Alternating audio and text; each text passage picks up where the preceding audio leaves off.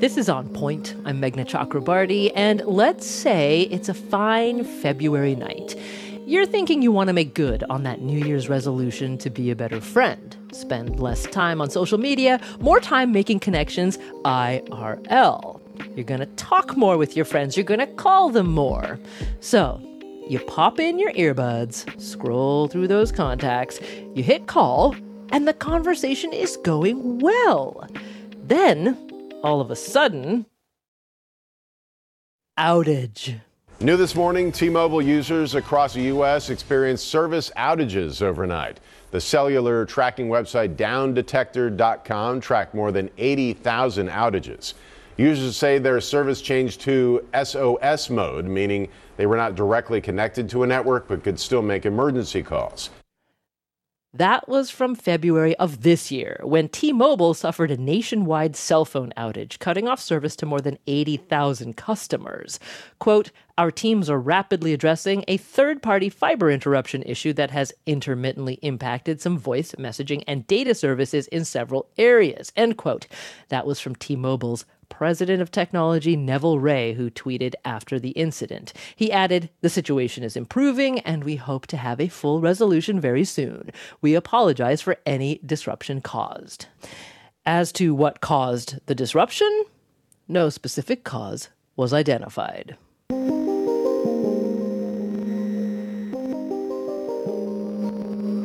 Now, we're not picking on T Mobile alone. We're saying that an SOS call needs to go out for all of the nation's cell phone networks. Because a quick perusal of local television reports over the past couple of years easily produces this. If you're having trouble making calls on your cell phone today, you are not alone. A major outage is affecting Verizon customers nationwide, mostly here on the West Coast. And this. AT&T says it's experiencing a major outage across South Florida and other parts of the state right now. Downdetector.com reports more than 16,000 people reported outages on AT&T as of 5 this afternoon. So far, no word on the cause or how long it could last. Now, finding these examples is unfortunately very easy. Fish in the cliched barrel. But as more Americans rely exclusively on mobile networks for almost all of their communication needs, personal, work, emergencies, can the nation's various mobile networks consistently provide the kind of reliability the country needs? What makes the US different from, say, South Korea? Famed for its ultra fast and highly reliable mobile infrastructure. That's what we're going to talk about today, and we also definitely want to hear from you. So, what do you think of your mobile carrier's reliability? Hop on social media, Facebook or Twitter, and find us at On Point Radio and let us know. Well, joining us today is Harold Feld. He's the Senior Vice President for Public Knowledge, a consumer advocacy organization working at the intersection of copyright, telecommunications issues, and the internet. He was also previously on the FCC's Communication Security, Reliability, and Interoperability Council. Harold, welcome to On Point. Thank you for having me. So, Harold, can the United States ever have the dreamy, reliable, high speed, total coverage that, say, South Korea has? Well, yes, we can. And in fact, back when we had just a wireline network, we did.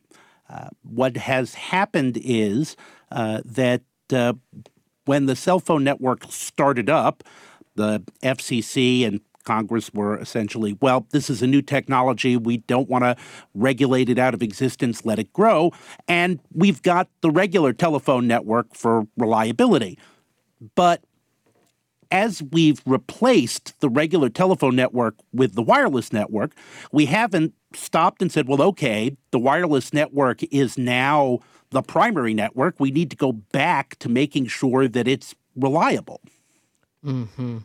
Well, you know, it's really uh, fascinating to note that we're actually having this conversation on quite a landmark week because I believe on Monday, this Monday, it was the 50th anniversary, the 50 year mark of the first cell phone call made. So we have come a very, very long way in that time from the age of the, you know, like the hand, you had to hold it with two hands almost, right? Like the brick that was literally pressed to your ear and you had to be in the line of sight of whatever um, in order to use uh, a, any kind of mobile communication. So, so I want to I want to note that because technology does advance rapidly, and the question is um, not just the the handset technology, but now we're talking about the infrastructure that supports it.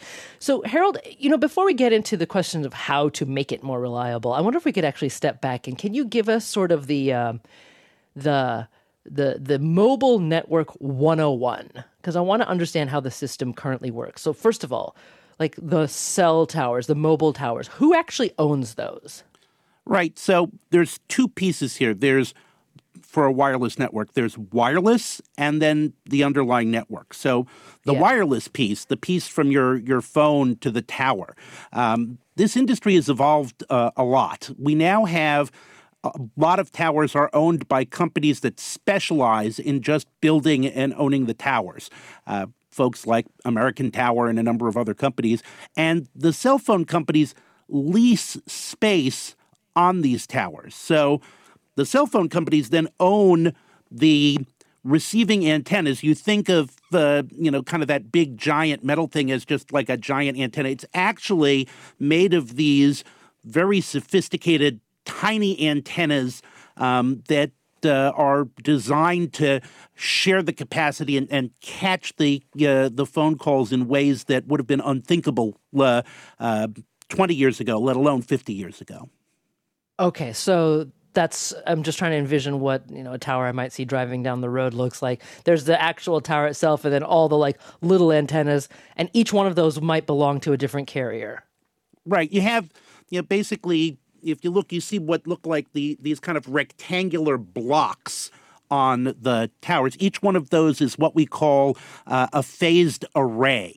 And they use something called MIMO, which is a massive uh, um, uh, a, uh, technology that gives you uh, massive antenna um, efficiency um, to give you a tremendous amount of uh, of capacity. Okay. So that explains the sort of uh, fixed points of the the towers in the network. And then um, of course there's the radio spectrum on which the communication is happening from device to tower and then from from tower to to tower, right? So that I mean that's a whole major part of the picture here. Yeah, it's primarily in, ur- in urban areas, it's primarily from your phone to the tower. Um, at, we use okay. what's called wireless backhaul between towers in some situations, but really what you want is for the tower to connect to a fiber line um, and push it back into the network. But the radio spectrum is the piece that the wireless companies like to focus on because that's something where they can say if there are problems, it's not their fault. Uh, okay, as, okay. So let me pause you. Let me just pause you there because if if that's what they like to focus on, we're going to wait and then focus on the parts that, that they don't necessarily want us to focus on. So you mentioned something that I hadn't thought about. So you want the towers to be connected to a fiber line. Okay, so in situations where that is indeed the case, uh, who owns the fiber lines? And here again, we can see one of the great things about the technology. It is allows you to break these things up into little pieces, uh, which increase the efficiency and make things cheaper to run. But at the same time, uh, it also makes things much more complicated and more things can go wrong. So sometimes it's one of the companies like AT&T or Verizon that owns that fiber line. Sometimes it's an independent uh, company that owns that fiber line. And that fiber line goes back and connects to some sort of network operating center, which itself uh, may be uh, owned by a different company, uh, which routes that call um, so that it can go to the proper location uh, of a tower that uh, closest to the phone it's trying to connect to. And then that array on that tower sends the uh, call to the receiving phone. And along the way here, there are a number of different companies that are responsible for just looking up where the, the right phone number, where that phone number can be found, making sure that uh, uh, the call gets routed uh, properly, uh, and uh, trying to ensure that the, the quality of the uh, the sound remains consistent enough for people to be able to hear each other when they do connect.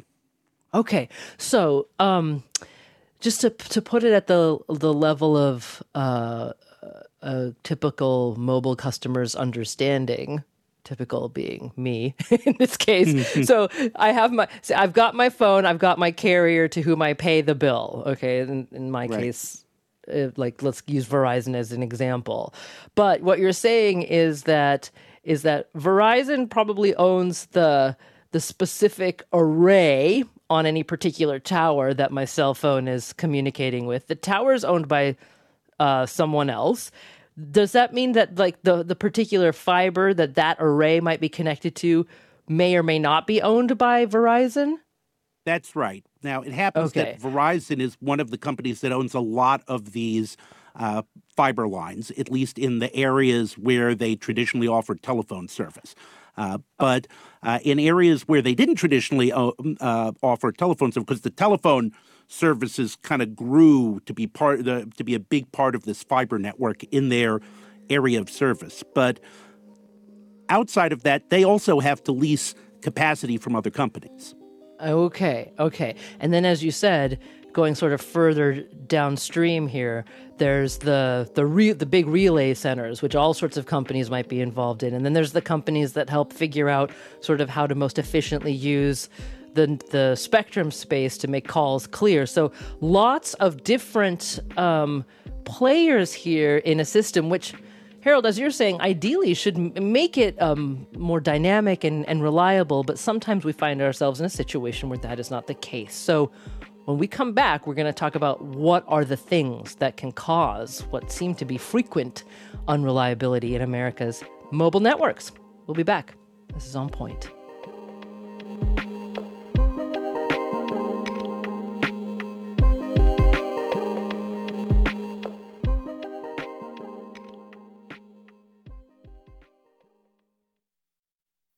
Support for the On Point podcast comes from Indeed. We're driven by the search for better, but when it comes to hiring, the best way to search for a candidate isn't to search at all. Don't search, match with Indeed. Ditch the busy work and use Indeed for scheduling, screening, and messaging so you can connect with candidates faster. And listeners will get a $75 sponsored job credit to get your jobs more visibility at Indeed.com slash on point. That's Indeed.com slash on point. Terms and conditions apply. Need to hire? You need Indeed.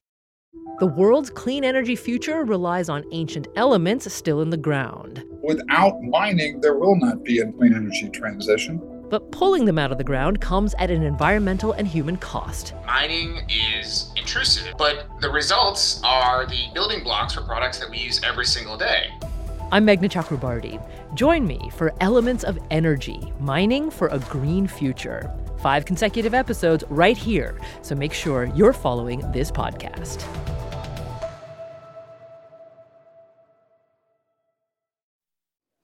This is On Point. I'm Meghna Chakrabarti, and today we're trying to understand why America's mobile networks seem to have a major reliability problem. And I'm joined today by Harold Feld. He's Senior Vice President for Public Knowledge. It's a consumer advocacy organization that works on copyright, telecom, and the internet. And he used to be on the FCC's Communications Security, Reliability, and Interoperability Council. Um, so, Harold, look, I'm just I'm about to ask you perhaps an impossible to answer question, and that is what causes these, you know, the unreliability that many people experience in this country. I know it's probably a lot of different things given the complexity of the system you described to us previously. But are there a couple of um, of causes that come up more than others? Yeah, and just one little correction I have to make, um, Meghna. I am still on uh, uh, the uh, the CSRIC, and so I ought to clarify that nothing I say here is in any way representative uh, of the uh, the CSRIC or uh, any position of the CSRIC or uh, of the FCC, even though I don't work for the FCC. But just to to make that point, there are a couple oh, of things. Hang on, but I just want to hang on, Harold, just so, so just so I'm clear. So you're on the Security, Reliability, and Interoperability Council, but you are not an employee of the FCC. Is that is that's that correct? Saying? It's a, a federal okay. advisory commission. Yeah. Understood. Okay, and I apologize for my error, but go ahead. So, breaking it down, we've got a couple of places where we see problems. Um, for the kind of outages you were talking about uh, at the beginning of the show, as T-Mobile had or uh, Verizon and AT&T have had, those tend to be problems in the network where the issue is that the network is very complicated. Something goes wrong. The company doesn't even know what went wrong. It could be something uh, that they control. It might be something that one of their contractors control. This is why these outages frequently go across multiple states, but not in any way that looks rational to people. It's like 38 states, but different areas of different states. Well, that's because a server didn't flip at the right time and it caused an overload that cascaded through the system. And it takes hours, sometimes days, to find out uh, where the problem occurred as the company is trying to route around it. Uh, the other issues that come up, particularly in rural areas, are companies just don't build out enough towers. Towers mm. are expensive to build. Uh, and in rural areas, you have to cover a much larger geographic area for many fewer customers. So uh, you will see this a lot in rural America, even places that we don't think of as rural, but where the population density is comparatively low. You have lousy reception all the time and outages uh, occurring frequently because the companies don't want to spend the money uh, to extend the network out uh, that far. Uh, and finally, you have uh, sometimes problems with uh, capacity.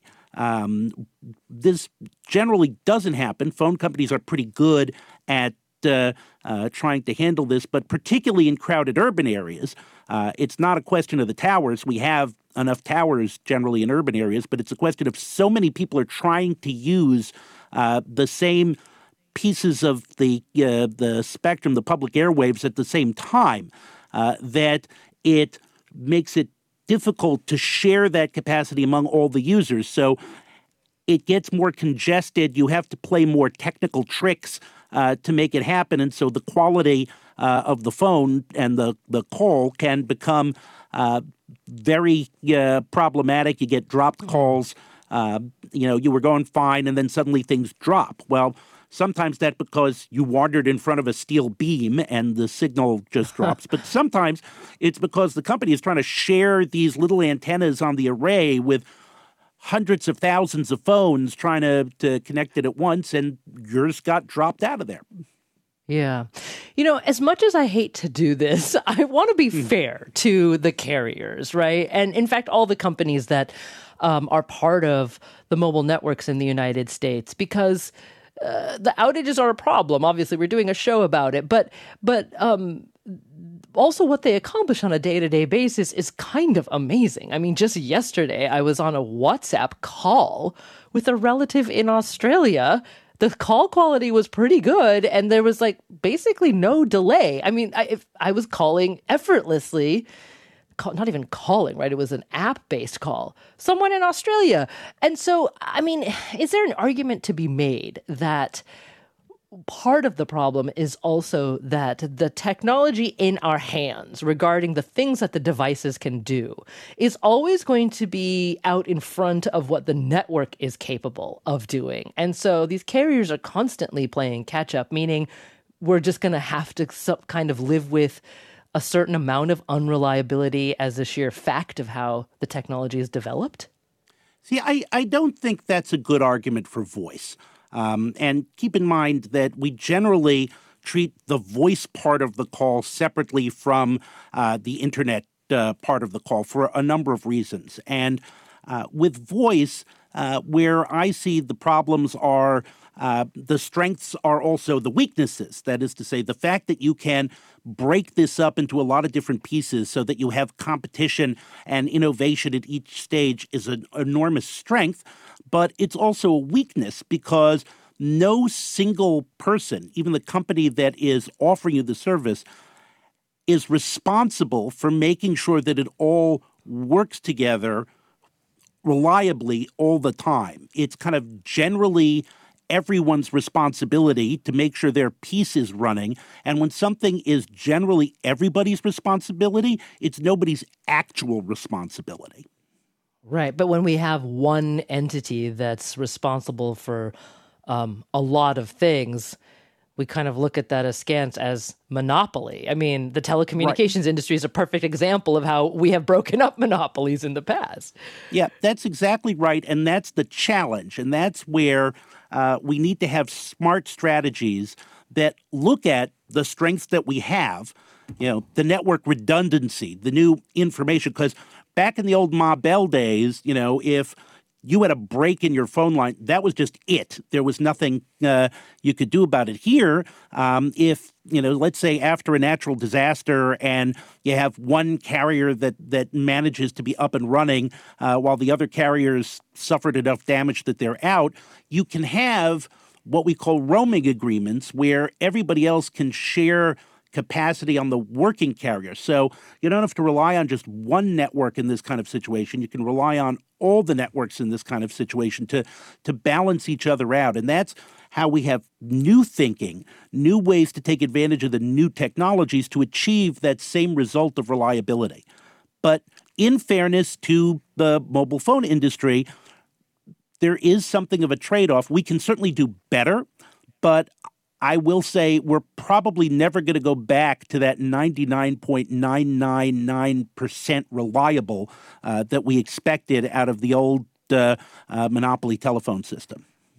Okay, so this is a really good point because. Uh, Harold, I will admit that I am old enough to remember when I did not have a mobile phone and just had my landline, but it was the one utility essentially that we could rely on to work almost no matter what happened uh, around us uh, power yep. failures out uh, natural disasters etc where that era is gone is what you're saying yeah and there are a number of reasons why i mean for one thing the old uh, network was the the old telephone network was self-powered um, it was a copper line. It worked with an independent, the phone company provided independent power for it. So even if the power went out in your home, your landline still worked. Today, most landlines, unless you have one of the, the older copper lines, um, modern, uh, even modern landlines are not capable of being self powered. That's just the nature of the technology. But again, we can do better. The, one of the things we have talk about in the wireless industry is should you mandate backup power? Uh, you know, so that when the power goes out, um, you actually have a certain amount of backup power generators that are there at the tower, not something you bring in uh, after the backout. Should there be, uh, you know, uh, mandatory uh, backup power in the underlying wireline network, the, those fiber lines that take the calls from the uh, uh, the tower? So, you know, again. We're never going to go back to when it was a much simpler network that you know you could uh, pound it and do lots of things and, and it would still operate. Um, and it costs 10 bucks every five minutes for a long distance call. That's how we paid for that reliability. Uh, so, because again, there's a cost trade off. I mean, one of the things is, you know, while we look at our, our, I know I look at my phone bill every month and I go, what happened there? How is that so high? Um, but I'm getting a lot more services out of it and, uh, and a, a lot more hidden fees, but that's a different problem. But, you know, the, the fact is that under the old phone system, we had very high long distance charges as the way of subsidizing uh, a number of things, including that reliability. So, again, yeah. it's trade offs, and we, we have to be smart about how we do it. You know, um, sorry, the ten bucks a minute um, mention that you made, Harold. I'm sorry, I, I, I little I smiled there because it just all of a sudden like popped up into my head memories from when I was a kid. Obviously, my uh, my uh, family hails from India to begin with, and we would almost never call, almost never call my relatives in India because of that cost. And when we did, we'd like have to yell like yell into the phone, and you could hear the echo and the static of it like bouncing off yep. a satellite somewhere, and then it takes a while. Like you could like watch it on your clock when you when the relative actually actually heard the message and back and forth. But I'm glad that we're not in those days anymore. But um, but I do wonder what you think, Harold, about.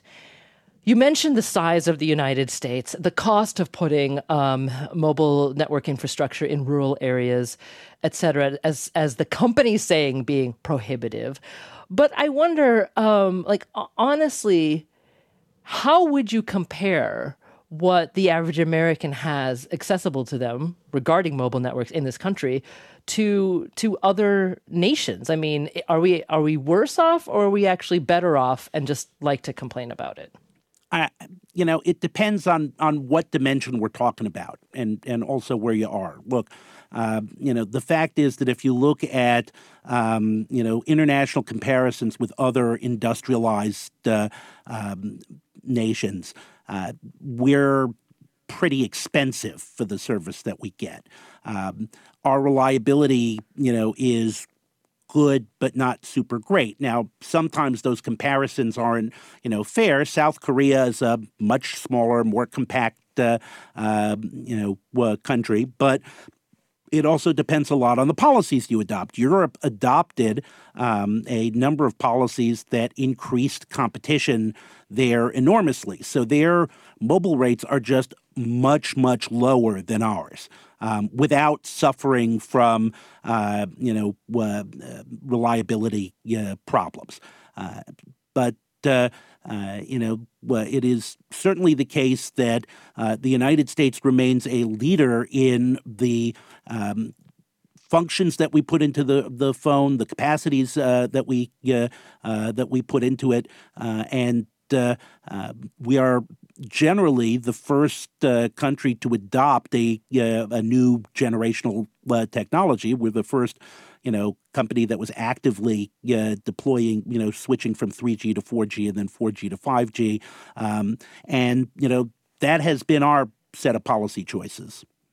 Mm. Okay, so it's finally time to talk about the spectrum, the thing that the mobile net companies want us to look at, right. which um, is part of the policy choices. Exactly. yeah. So go ahead, tell us like what do we need to understand about the role that the area of the spectrum that companies have access to and what that how that play the role that plays in reliability. Okay, I'm going to start by saying, you know, I I do a little training on this every year for our incoming uh, interns, and I'm going to say the same thing I say there. One, this is a gross oversimplification. Um, okay. So the other is don't worry about what these numbers mean. A lot of times they're, you know, just sort of arbitrary, and you just have to know that, you know, certain frequency bands are better for certain things, and don't worry about uh, uh, you know, what's the difference between one gigahertz and three gigahertz and five gigahertz, and just just just accept they're going to be a little different from each other for for different reasons, and and you know, it would take an hour to get into the physics. Uh, so, what we look at is because what cell phone companies do is they they want exclusive rights to use a particular block of spectrum in a particular geographic area. That's called a, a spectrum license and you get it from the Federal Communications Commission. Uh, wi Fi is an example of where everybody gets to use the same block of spectrum and it does what we call spectrum reuse, and you just accept what interference happens. Uh, we use exclusive licensing in order to try to avoid some of the interference issues. Uh, the consequence of that is number one, it limits the number of, of providers you can have um, in a geographic area. Uh, because in order to have decent capacity, you can only you know have a couple of these licenses on the same set of frequencies. Um, and uh, uh, the other thing uh, it does is uh, um, mean that the customers for that company are only using the, the piece of the spectrum uh, that is available uh, to that company through its license. Otherwise, you have to do what's called roaming. You may see that you know on your phone. You've entered mm-hmm. into roaming. Those are expensive agreements between uh, cell phone companies. Of when I don't have the capacity, um, I I rent it from you essentially, and only where you have spare capacity because your customers come first. So yeah whenever we add new functions and new users, you need more of that wireless capacity. And not only that, it has to be the right kind of capacity. Um, for a long time, what you wanted was what was called low band spectrum, which was between 500 uh, megahertz and 1 uh, uh, gigahertz. And there wasn't a lot of that. It was shared by a lot of other uh, services like television. You may remember when we switched from traditional analog television to digital television. Part of the uh-huh. reason we did that was to squish the broadcasters down into a smaller amount of spectrum and take back spectrum that they used to use and auction it off to the phone companies so that we could go to 4G. Uh, ah. The uh, as the technology's changed, we've started to move up the uh, the scale, and now we're talking about spectrum that's largely held by the federal government. Oh, okay, right, and the, specifically the Defense Department, right? Defense so, Department has a lot. yeah. Okay. So when we come back, we're going to talk more about sort of the the pressures on the spectrum um, and the role that the government can play. Um, and we'll also take a look at what the companies say they offer versus what reality is on the ground. So that'll all be in just a minute. This is On Point.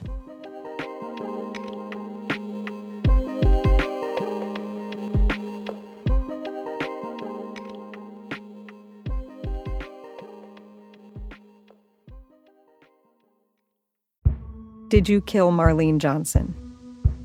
I think you're one of the first people to have actually asked. From WBUR and ZSP Media, this is Beyond All Repair, a new podcast about an unsolved murder that will leave you questioning everything. Somebody should be in jail for murdering my sister. A woman who's never been believed. As long as they think I have done this, then they're not looking for who actually did this. And that's what makes it a cold case. No, it's a botched case. And a search for the truth, once and for all. Wow, it just gets more interesting. Beyond All Repair. Listen and follow wherever you get your podcasts. Be careful. You're digging in a place that's been very peaceful for a while. Do it anyway. Dig.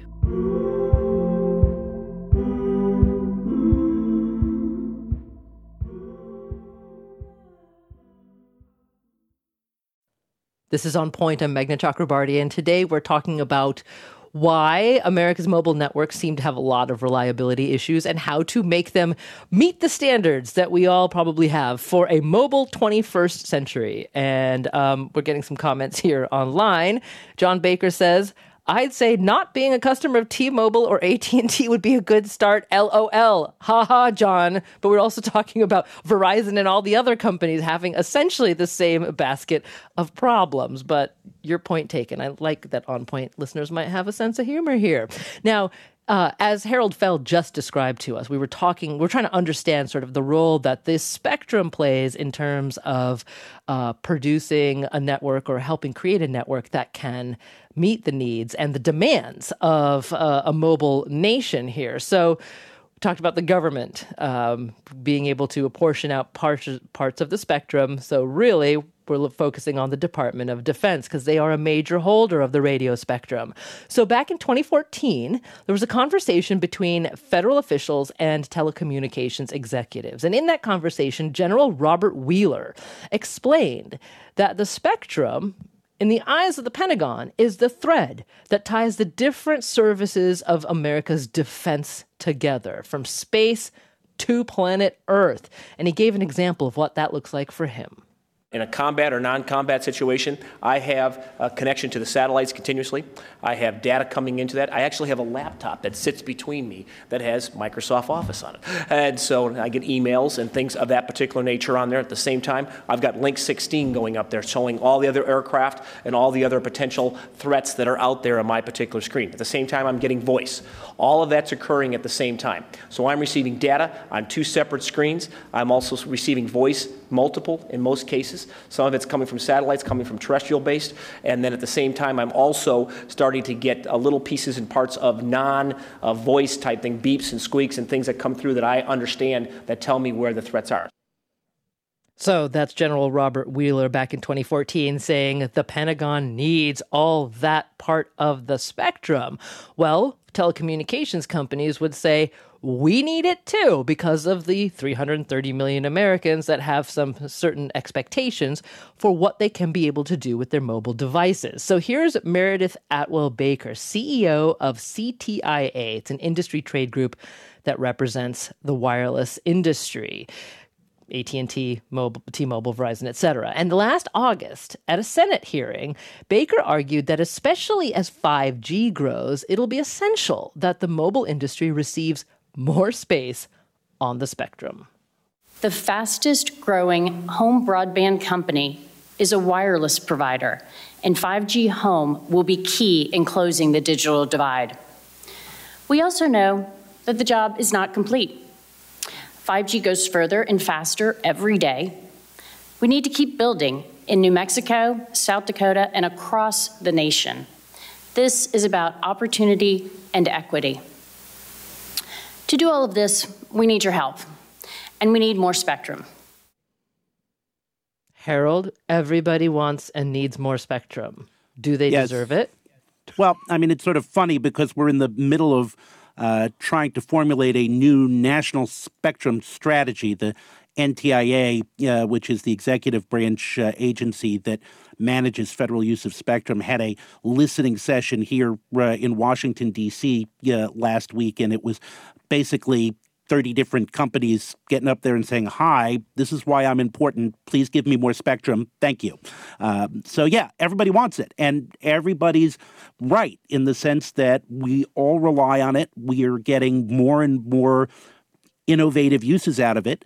Um, the problem is it's not something that you can go manufacture more of or you know dig out of a mine or anything so uh, but there are ways to think around this kind of zero sum game. Your loss is my gain kind of thing. Um, one of the things, you know, and I think my boss, Chris Lewis, testified at that same August hearing that uh, um, uh, Meredith Baker uh, testified at. And we, you know, one of the things that we talk about is different ways of sharing the spectrum. Mm-hmm. Um, different ways to make federal users more efficient. There's a long lead time in it, but part of this is if Congress were willing to invest and spend more money to upgrade uh, federal equipment, uh, you could make federal users more efficient. They could uh, do more uh, with uh, with less spectrum. So you'd have more spectrum be available for other commercial uses. Uh, but it's hard. Nobody is thinking about cooperating. Um, you know, everybody's thinking about, you know, I need some, uh, and uh, you're the guys who have it, so give it to me. This seems to be a recurrent theme when we talk about why certain um, systems in the United States have uh, difficulty really making major strides forward. A little, sort of a lack of uh, of a cohesive vision, um, a lack of standards, and a lack of cooperation. Um, I'm going to come back to that in a few minutes, Harold. But also, when when those companies, right, when the telecom companies get up there and they stand up and say, "Hello, I need more spectrum," I think a fair response from lawmakers and especially you know citizens and customers is, "Okay, that's great, but are you at this moment actually providing the level of service that you say you are. So let's take a close look at that because, um, you know, as you know, Harold, back in 2018, the FCC looked at ways to expand mobile coverage uh, across the country and particularly in rural areas. That comes comes up over and over again. And to measure where the needs a- actually were, the FCC first asked Verizon, and AT&T and the like to submit maps to the FCC of where the companies claimed people had coverage. Well, let me let me just say this. You show that map that shows coverage to anyone on the street in Vermont and they'll giggle. Like I mean, you you've got to be kidding me. But no one seriously believes that that map actually purports to where there's actual service. So, this is Corey Chase. He's the telecommunications infrastructure specialist for the Vermont Department of Public Service. So, the FCC also made another challenge when they asked for those maps. The regulator asked states to provide data that checked the accuracy of those coverage maps. And Corey said, game on. So, I got six phones, one for each of the companies that offer a service in the state we've searched and found a, a smartphone application that uh, wasn't user friendly, but would produce the test results that met the requirements that the FCC set forth. Um, and started driving. And over about two months, we drove all of them, major, the significant roads in the state. That ended up being about 6,000 miles of driving. That's 6,000 miles of driving in Vermont, and he did it over six weeks. And after all of that, Corey says that the giggling Vermonters he had mentioned before, the ones who say, You've got to be kidding me, well, they were right. Because he found that the companies did not meet the speeds they had reported on those maps in about two thirds of his tests.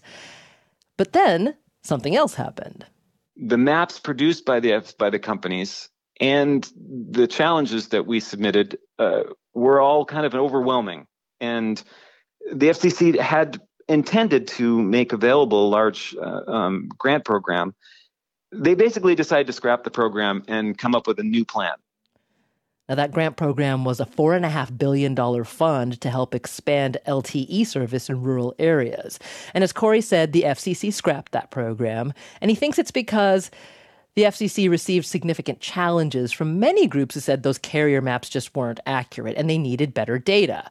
So in 2022, the FCC again asked companies and the states to provide new coverage data. But again, test drives in Vermont showed 8% of the buildings in the state that are in areas that we tested, voice calls did not go through for AT&T. And that represents um, about 25,000 buildings. So there are 25,000 buildings that we know of uh, that can't access AT&T's mobile wireless service. And importantly, they can't call 911 if they or their relatives or friends were over at their house. You know, uh, that's it's a public safety problem. So, in this year's budget, Vermont Governor Phil Scott included a $10 million request to deploy new state funded towers in underserved areas because of the length of time it's taken to get support from the federal level.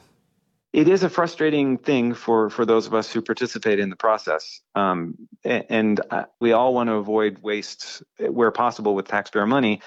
Um, but I think that uh, our sense is that they veered so far the other direction this time is to make it essentially impossible to participate. Um, as more and more people become more and more reliant on it as a part of our daily lives, when most of us live in areas that are urban and have access to service and you just think that it's always going to be there you don't realize that there are huge swaths of this country that don't have access to that service and yet we've all come to rely on it and we expect it to be there. And the fact that it's not is a problem so that's Corey Chase. He's the telecommunications infrastructure specialist for the depart, uh, excuse me, the Vermont Department of Public Service. Okay, Harold. So this gets us to talking about you know, what can we do to improve reliability, and there are m- many, many solutions here. There's not one magic bullet, but what about starting with standards? Like, are there federal standards that companies, telecom companies, have to meet that say that say at the very least, if you say you have a certain level of coverage in a certain spot in the country, you actually have to have it?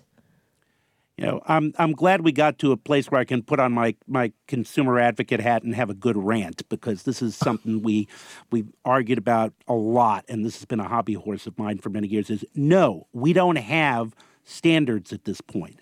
Uh, we've states have not regulated these services, and when they've tried, the uh, uh, the FCC uh, has uh, often preempted them uh, from trying to to regulate these services.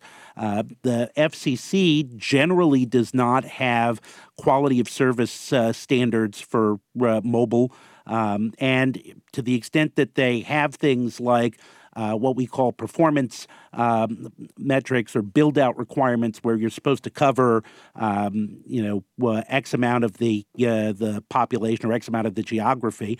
Uh, they don't check. Um, and, you know, the standard is, quote, substantial service, which just means if you can sometimes get a signal, you know, there, then you're meeting your obligation. And to make things worse, uh, to the extent that the FCC collects things like outage data, um, which they they do, they keep that confidential. We and uh, we public knowledge and consumer reports have argued for years that at a minimum the FCC ought to publish the reliability data so that consumers can vote with their feet and you see which network is more reliable and you know that's how competition is supposed to work. The FCC What's preventing them yeah, what's preventing them from doing that?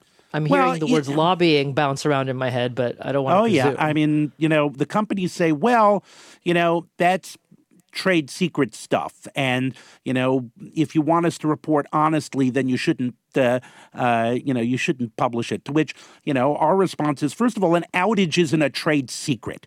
You know, everybody in the area knows that their service isn't, you know, what you're doing is just making it harder for people to actually look at all of the information. You know, we've got, as you, you said at the beginning of the show, private websites that will keep track of this, but, uh, you know, we don't have anything official out of the FCC. Uh, and uh, uh, you know, as for we won't report honestly, you know, if it's not confidential, like it's a federal crime to lie about this stuff to the agency.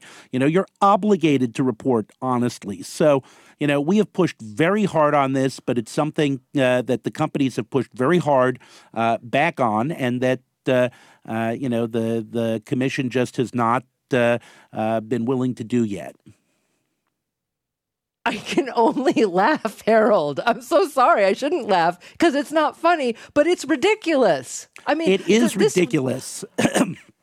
it just, excuse me, that's my bile rising in my consumer advocate throat there. Because because it's insane, you know, and there's no good reason to not at least publish the reliability data so I could look at it on a yearly basis and say, well, I, I noticed that, you know, T-Mobile was more reliable than AT&T or Verizon was more reliable than AT&T. Well, most everybody's more reliable. But anyway, um, you know, the the the you know, and then I'll switch if I care about the reliability, you know, but I mean, that should be like for for every free marketeer out there. This should be an easy win. You know, like that's how the markets are supposed to work. With good information, people vote with their feet, and ideally, that makes a system Well, they vote with their wallets, I should say, and that makes the system better. But I don't know. I'm hearing the words regulatory capture also bounce Bouncing around in around my in head. Your, yeah, you know, I mean, look, I I have a lot of respect for folks at the FCC. I uh, think. Uh, um, you know, a lot of times they're trying to do uh, the right thing, but you know, they uh, you know, the problem is if they uh, reg- if they do their job too well and regulate too hard, um, you know, Congress calls them in and has these hearings where they shout at them a lot. There was a famous moment when Tom Wheeler, who was the chair of the FCC uh, in the second uh, part of the Obama administration, was at an appropriations uh, hearing. And this is when um, the Republicans were controlling uh, both chambers. I can't remember if this was in the Senate or the House, but the, the chair of the committee said, for years, we've been cutting your budget because we want you to do less with less. Um, so you know, if you're the agency, you're you're kind of reluctant to do stuff that the entire industry hates. Okay, we literally have 30 seconds, and I'm so sorry for for this, Harold. But what's the other one thing that you would want to change to help, you know, uh, get the networks to be more reliable? Hold the companies responsible. Tell them it is their ultimate responsibility to make sure that the networks are uh, running properly, have real penalties, uh, for when they uh, failed to do that because they're contracting with these guys. They can put these clauses in contracts, you know, that you're going to have to indemnify us if the FCC uh, uh, finds us and it's your fault. Uh, and, you know, no more of this finger pointing and shrugging about how the network's so complicated. You're selling the service to the customer, you're in charge, you're responsible. Make sure it works, and if it breaks, fix it fast. Well, Harold Feld, he's Senior Vice President for Public Knowledge, a consumer advocacy organization, and he's on the FCC's Security, Reliability, and Interoperability Council. Harold, thank you so much. Thanks very much for having me. This is On Point.